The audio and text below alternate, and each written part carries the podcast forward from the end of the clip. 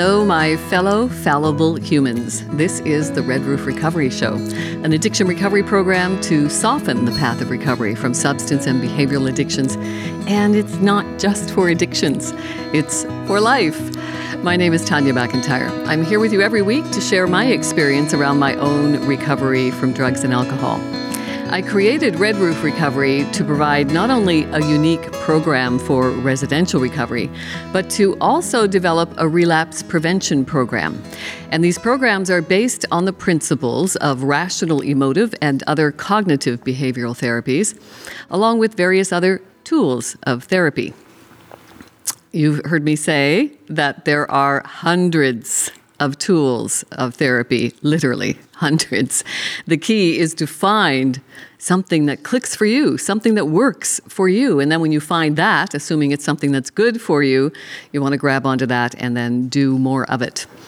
On this episode of the Red Roof Recovery Show, I have Lancelot back joining me for his endless support. Lance is my husband of 30 plus years. He's lived with me through my addictions. And he's actually also recently becoming, he's studying now to become a fellow SMART facilitator. Uh, SMART is an acronym for self management and recovery training. It's an addiction recovery program based on rational emotive and other cognitive behavioral therapies. And I've been a facilitator with SMART since 2018. And it's definitely a program that has helped me remain abstinent from mm, harmful substances and behaviors. So I've spent a long time in recovery circles. I've been in AA. I still go to AA meetings. Some are good, some are not so good. Uh, I love the slogans of AA. I use them all the time because they're memorable and when something is repeated, time and time again after eight, nine years of being in the rooms of 12 step programs, it starts to settle into the neural network and what we practice grows stronger. So I like to say one day at a time, and it works when we work it, and take what you need and leave the rest. And like I said, some meetings are okay, some meetings not great. So find what works for you and then do more of it. I still go to AA meetings because they're more plentiful. Uh, what sent me in search of looking for a more secular program when I was about nine years into my recovery was because I was going to a lot of funerals. In 12 step programs, a lot of people were relapsing and not returning from their relapses. Um, I was relapsing a lot, and I knew it was just going to be a matter of time before I didn't come back from one of my relapses. So I went in search of something else that I could bring to my community, and there wasn't a lot to choose from when I went in search in 2018. And at that time, Smart Recovery had been around for more than 20 years in a place called Mentor, Ohio. It was uh, founded there. And that resonated with me because mentorship had been very important and relevant to my life. So I became a smart facilitator in 2018. And I'm happy to say since that time, I have managed to abstain from harmful substances and behaviors. So there's a lot to be said for that for me that it expanded my consciousness, my understanding. And when I started to delve deeper into my thought processes, then I was uh, able to better manage my thoughts, feelings, and behaviors. So, my Lancelot has just recently retired. If you've listened to a few of the previous episodes that we've done together, he retired sooner than later because we are now uh, just over two years into the global pandemic. Uh, well, that's what it means to have a pandemic, it's global. And uh, he was doing a job in Toronto that he hated and commuting and living apart for uh, a week at a time and then seeing each other on the weekends. It just wasn't a quality of life that we were enjoying very much. And of course, my being involved with SMART, self management and recovery training, uh, one of the tools that I love to use in our recovery circles is something called the cost benefit analysis, whereby you take a sheet of paper and you put a big cross on the paper, and then you've got four quadrants to work from. And on the top, you want to list the advantages and disadvantages of continuing to do something. And then on the bottom two quadrants, the disadvantages of continuing. Did, did I get that right? I think so. Advantages, disadvantages of doing, advantages, disadvantages of not doing. So we did this cost benefit analysis pretty much every weekend for a few months until the benefits of not returning to Toronto finally started to uh, grow. So that that mm-hmm. kind of marked the beginning of your early retirement. So I'm grateful because you have stepped in to be with me on this program, and I have to say, it's getting some great feedback. And I'm not great with technology, but when I do remember to upload an episode to YouTube, the ones that we've done together have gotten the most response, the most views. Oh, that's nice. Isn't that nice? It is. People like uh, our banter back and forth together because you know, I can talk a lot about my addictions, why I became addicted, um, and what's working for me in my recovery. But people, I think, are more curious. I, you know, I get a lot of my um, outreach is coming from family and friends of those who are living with addictions, and family and friends. I mean, you you were my family and living friend, with me hopefully. through my addictions and i never really considered what that was like for you because i was you know in my own little dome of illness for so long so let's talk about what that was like for you because in recovery circles we talk about hitting bottom or rock bottom. What was your bottom? That's a topic of conversation in recovery circles. And I really dislike the term um, because I think it feeds the shame based stigma that persists around addiction and recovery. So I prefer to use the term catalyst for change. I find that a little more self empowering. Um, I'm a little fanatic when it comes to our language and how we're using our language around addiction and recovery because some language, I think, and you know, language um, is very subjective as well. So, what works for some people doesn't work for others. For instance, when I go to 12 step meetings, I don't like calling myself an alcoholic or addict. Uh, some people who have been going to these meetings say, oh, no, I, I like that, it motivates me. So, if it works for you, absolutely. Uh, labeling myself that way did not work for me. It made me feel uh, more ashamed and heavy and flawed defective. I didn't want to feel that way. So I prefer now to go to the meetings and say, Hi, I'm Tanya, and I am grateful to have another day free from drugs and alcohol. And what that does is uh, turns a lot of heads in the meetings, but it also generates conversation after the meeting, and it opens up some dialogue that probably I wouldn't have had the opportunity to have if I hadn't taken that position. So really big around words and how we're using our language in recovery. So, my catalyst for change for me came in 2009. And in 2009, we were living in Spain, and I made the decision to check myself into a 30 day rehab. So, we were married in 1991. You lived with me at that time for 18 years while my addictions were progressing. And I'm curious to know what prevented you from leaving me during that time, because I'm not sure I could have hung in with somebody who was in active addiction for 18 years. How, how did you do that? Well, the thing is, your addictions, you were managing them quite well. And you would go through a period of more use, and it will get worse and worse. And every six months, to a year, I'd turn around and I'd say to you, I think it might be time to just pull in the reins on the use of the alcohol. And you, you'd take this to heart and you'd say, yeah, sure. And you go through the period of measuring out, only having two drinks of a night. And you seem to be managing it. I actually did use a measuring cup as well. Yes, you did. and you'd manage it. So, yes, you you had a problem, but it wasn't a big impact problem at that time that you could see. That I could see. Mm-hmm.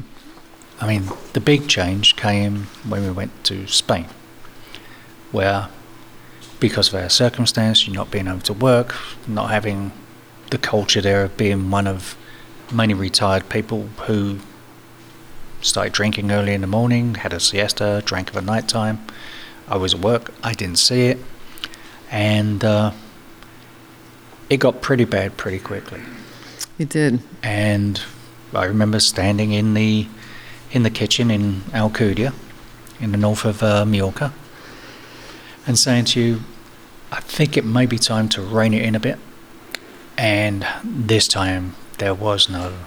It was you ran up one side and down the other, and how dare you, and got very belligerent. Mm-hmm. And I thought, oh, this isn't good. However, shortly after that period, you reached out to Serenity House, unbeknownst to you, that night, and you went into rehab. So, j- just a little backstory for those of you who don't know that story. Uh, we had an opportunity to move to Mallorca, Spain, in 2007, and that was our intention was to semi-retire there because you had a wonderful job opportunity. I was going to teach English as a second language, and when we got there, the Spanish government wouldn't recognize our Canadian marriage certificate. They wanted the long version. We only had the short version. And there was a lot of politics happening between Canada and Spain at the time that wasn't helping as well. So I was mired in bureaucracy for two years and I couldn't legally work in the country. And also, we were arriving to a country that, you know, my, my addictions were escalating in Canada as, as, it, as it was at that time. And then we moved to Spain, where I discover that my two favorite things, brandy and wine, are cheaper than water there. so, what it did for me, uh, because I had idle time and depression and anxiety about, uh, you know, being mired in this bureaucracy and feeling hopeless and helpless. So my addictions spiraled downward very, very quickly. Yes, Probably saved my life in many ways. quite possibly. I think if we'd stayed in Canada and we'd carried on going through the, you want to put a hold on this a little bit, The waves, yeah. the waves, Mm-hmm. you were just hitting it more. yeah. And in the end, it would have got really bad. Mm-hmm. Instead, you went into rehab and started your journey to sobriety. Yes, it certainly is a journey. Yeah. And I, I managed my addictions. And another thing that annoys me in recovery circles is that uh, we actually label each other and judge, you know, assess, judge, evaluate everything, uh, people included. And we talk about high bottom drunks and low bottom drunks. So the low bottom drunks being the you know the guys and girls who are drinking out of a paper bag, uh, homeless, living under a bridge or sleeping on a park bench, and a high bottom drunk. That's where people considered me to fall because I managed it very very well. However, uh, that management, what it looked like for me, is that I was dragging myself through my life. I had a high profile vocation as a broadcaster, and I was going to work sick every day to a point where I actually bought a, a waterproof uh, garbage receptacle that I could keep in my car so I could throw up on the way to work and on the way back from work. And I would medicate myself to get through the day. So that's what, if, that, if that's what is considered a high bottom drunk, uh, then I guess I was. But I managed it uh, by the skin of my teeth, by, the, by my little uh, tips of my fingers. Yeah. I don't really consider it managing. I was dragging myself through my life.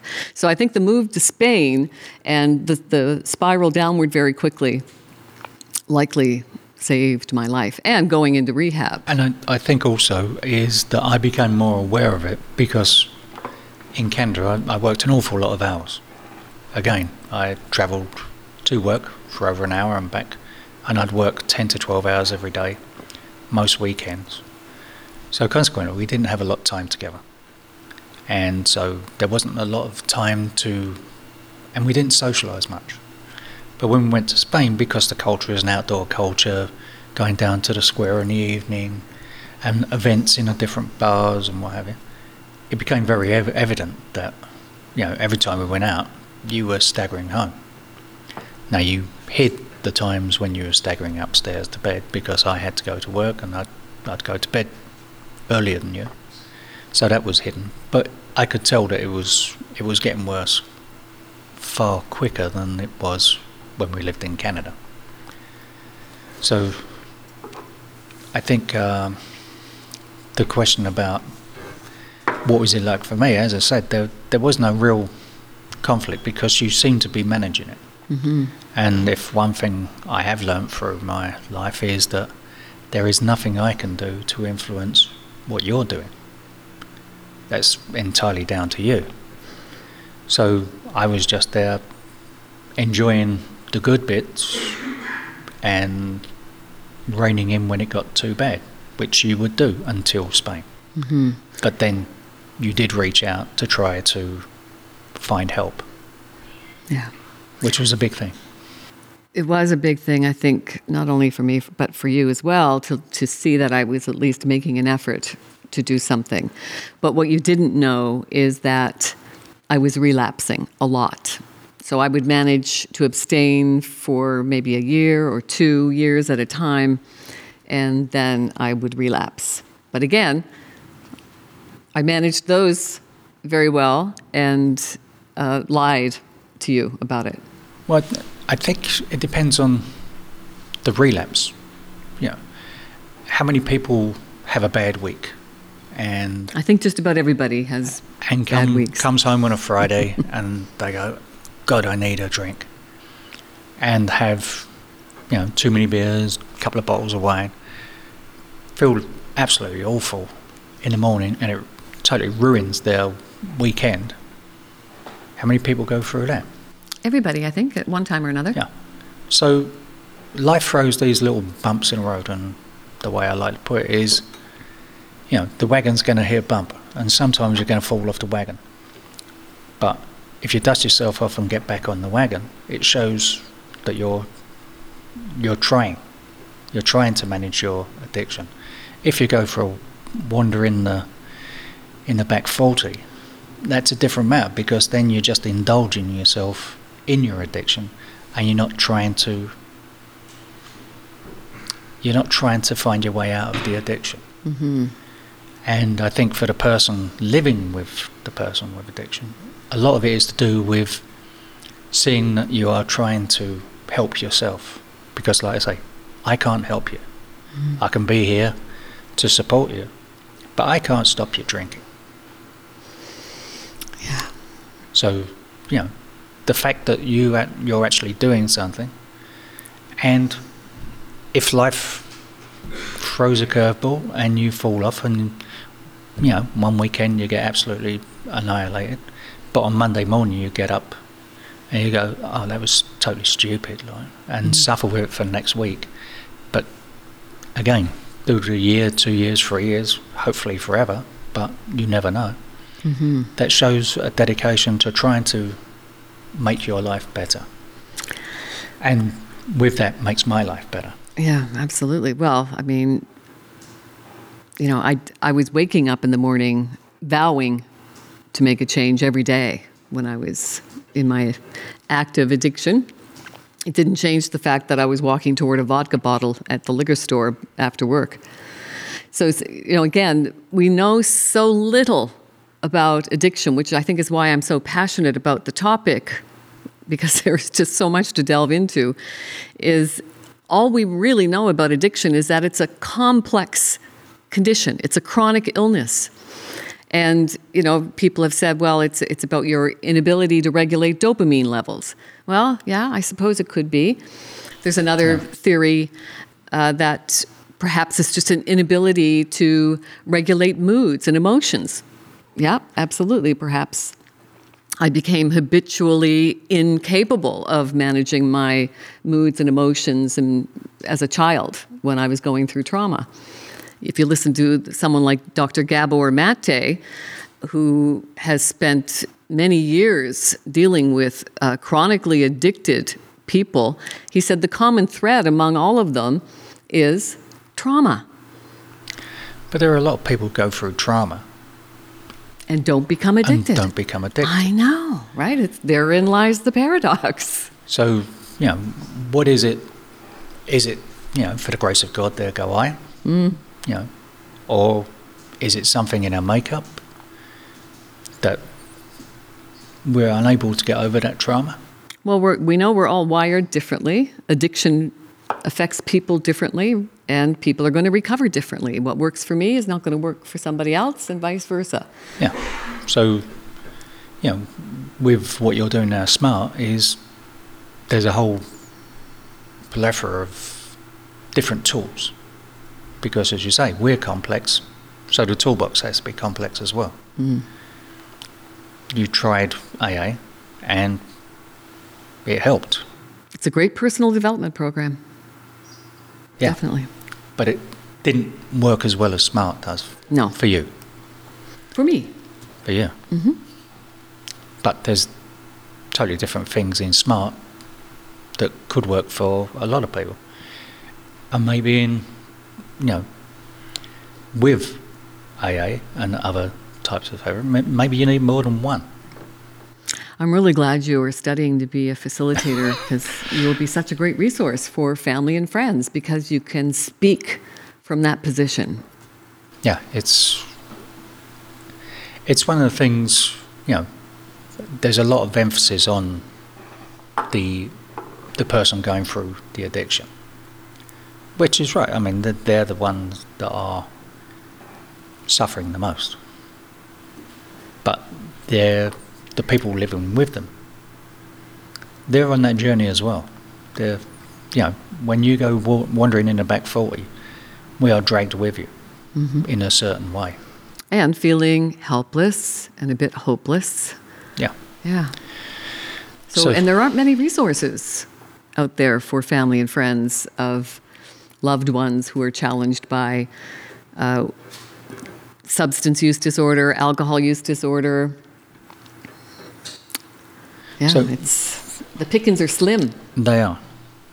But what people who are on the journey with the person with the addictions is has to realize that you have a choice. You have a choice to look after yourself.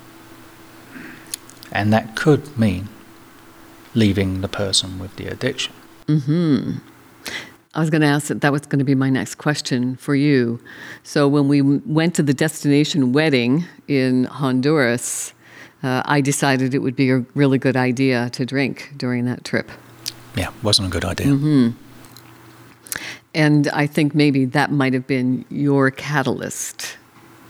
That that was definitely the point where I thought What year was that? That was about six, six years ago. Yeah. Yeah, so 2016. So we're we're we're doing this show in 2022. So that Okay. yeah, 2016. hmm Um, yeah. So you'd been you'd been actively on and off the wagon, but you were, you know, you you were trying. You Mhm. were seemed to be trying really hard. You'd have little slips, and but that that um that period and that vacation, you seemed to be reveling in your. There was no moderation. There, you were going full full bore. hmm And I thought to myself, I'm not sure I can do this anymore. Because one of the things that I didn't want to happen, which would most probably happen, is that if I decided to stay with you doing what you were doing, I'd end up resenting you. Mm. And then I'd resent, I'd end up disliking you and possibly even hating you. So would it be better to leave with the memories of a really nice relationship and also help myself get away from that environment? And at that time, yes, I would have I would have walked, away from if you'd carried on that path, I would have walked away. And I think people who are living with people with an addiction have to realize that maybe that is the only option you're left with if Mhm. you want to look after yourself. Now, there's all different types of reasons why people won't. You know, everything from if you're married to the person who's the bringing in uh, the money, Breadwinner, Yeah. that's a hard one.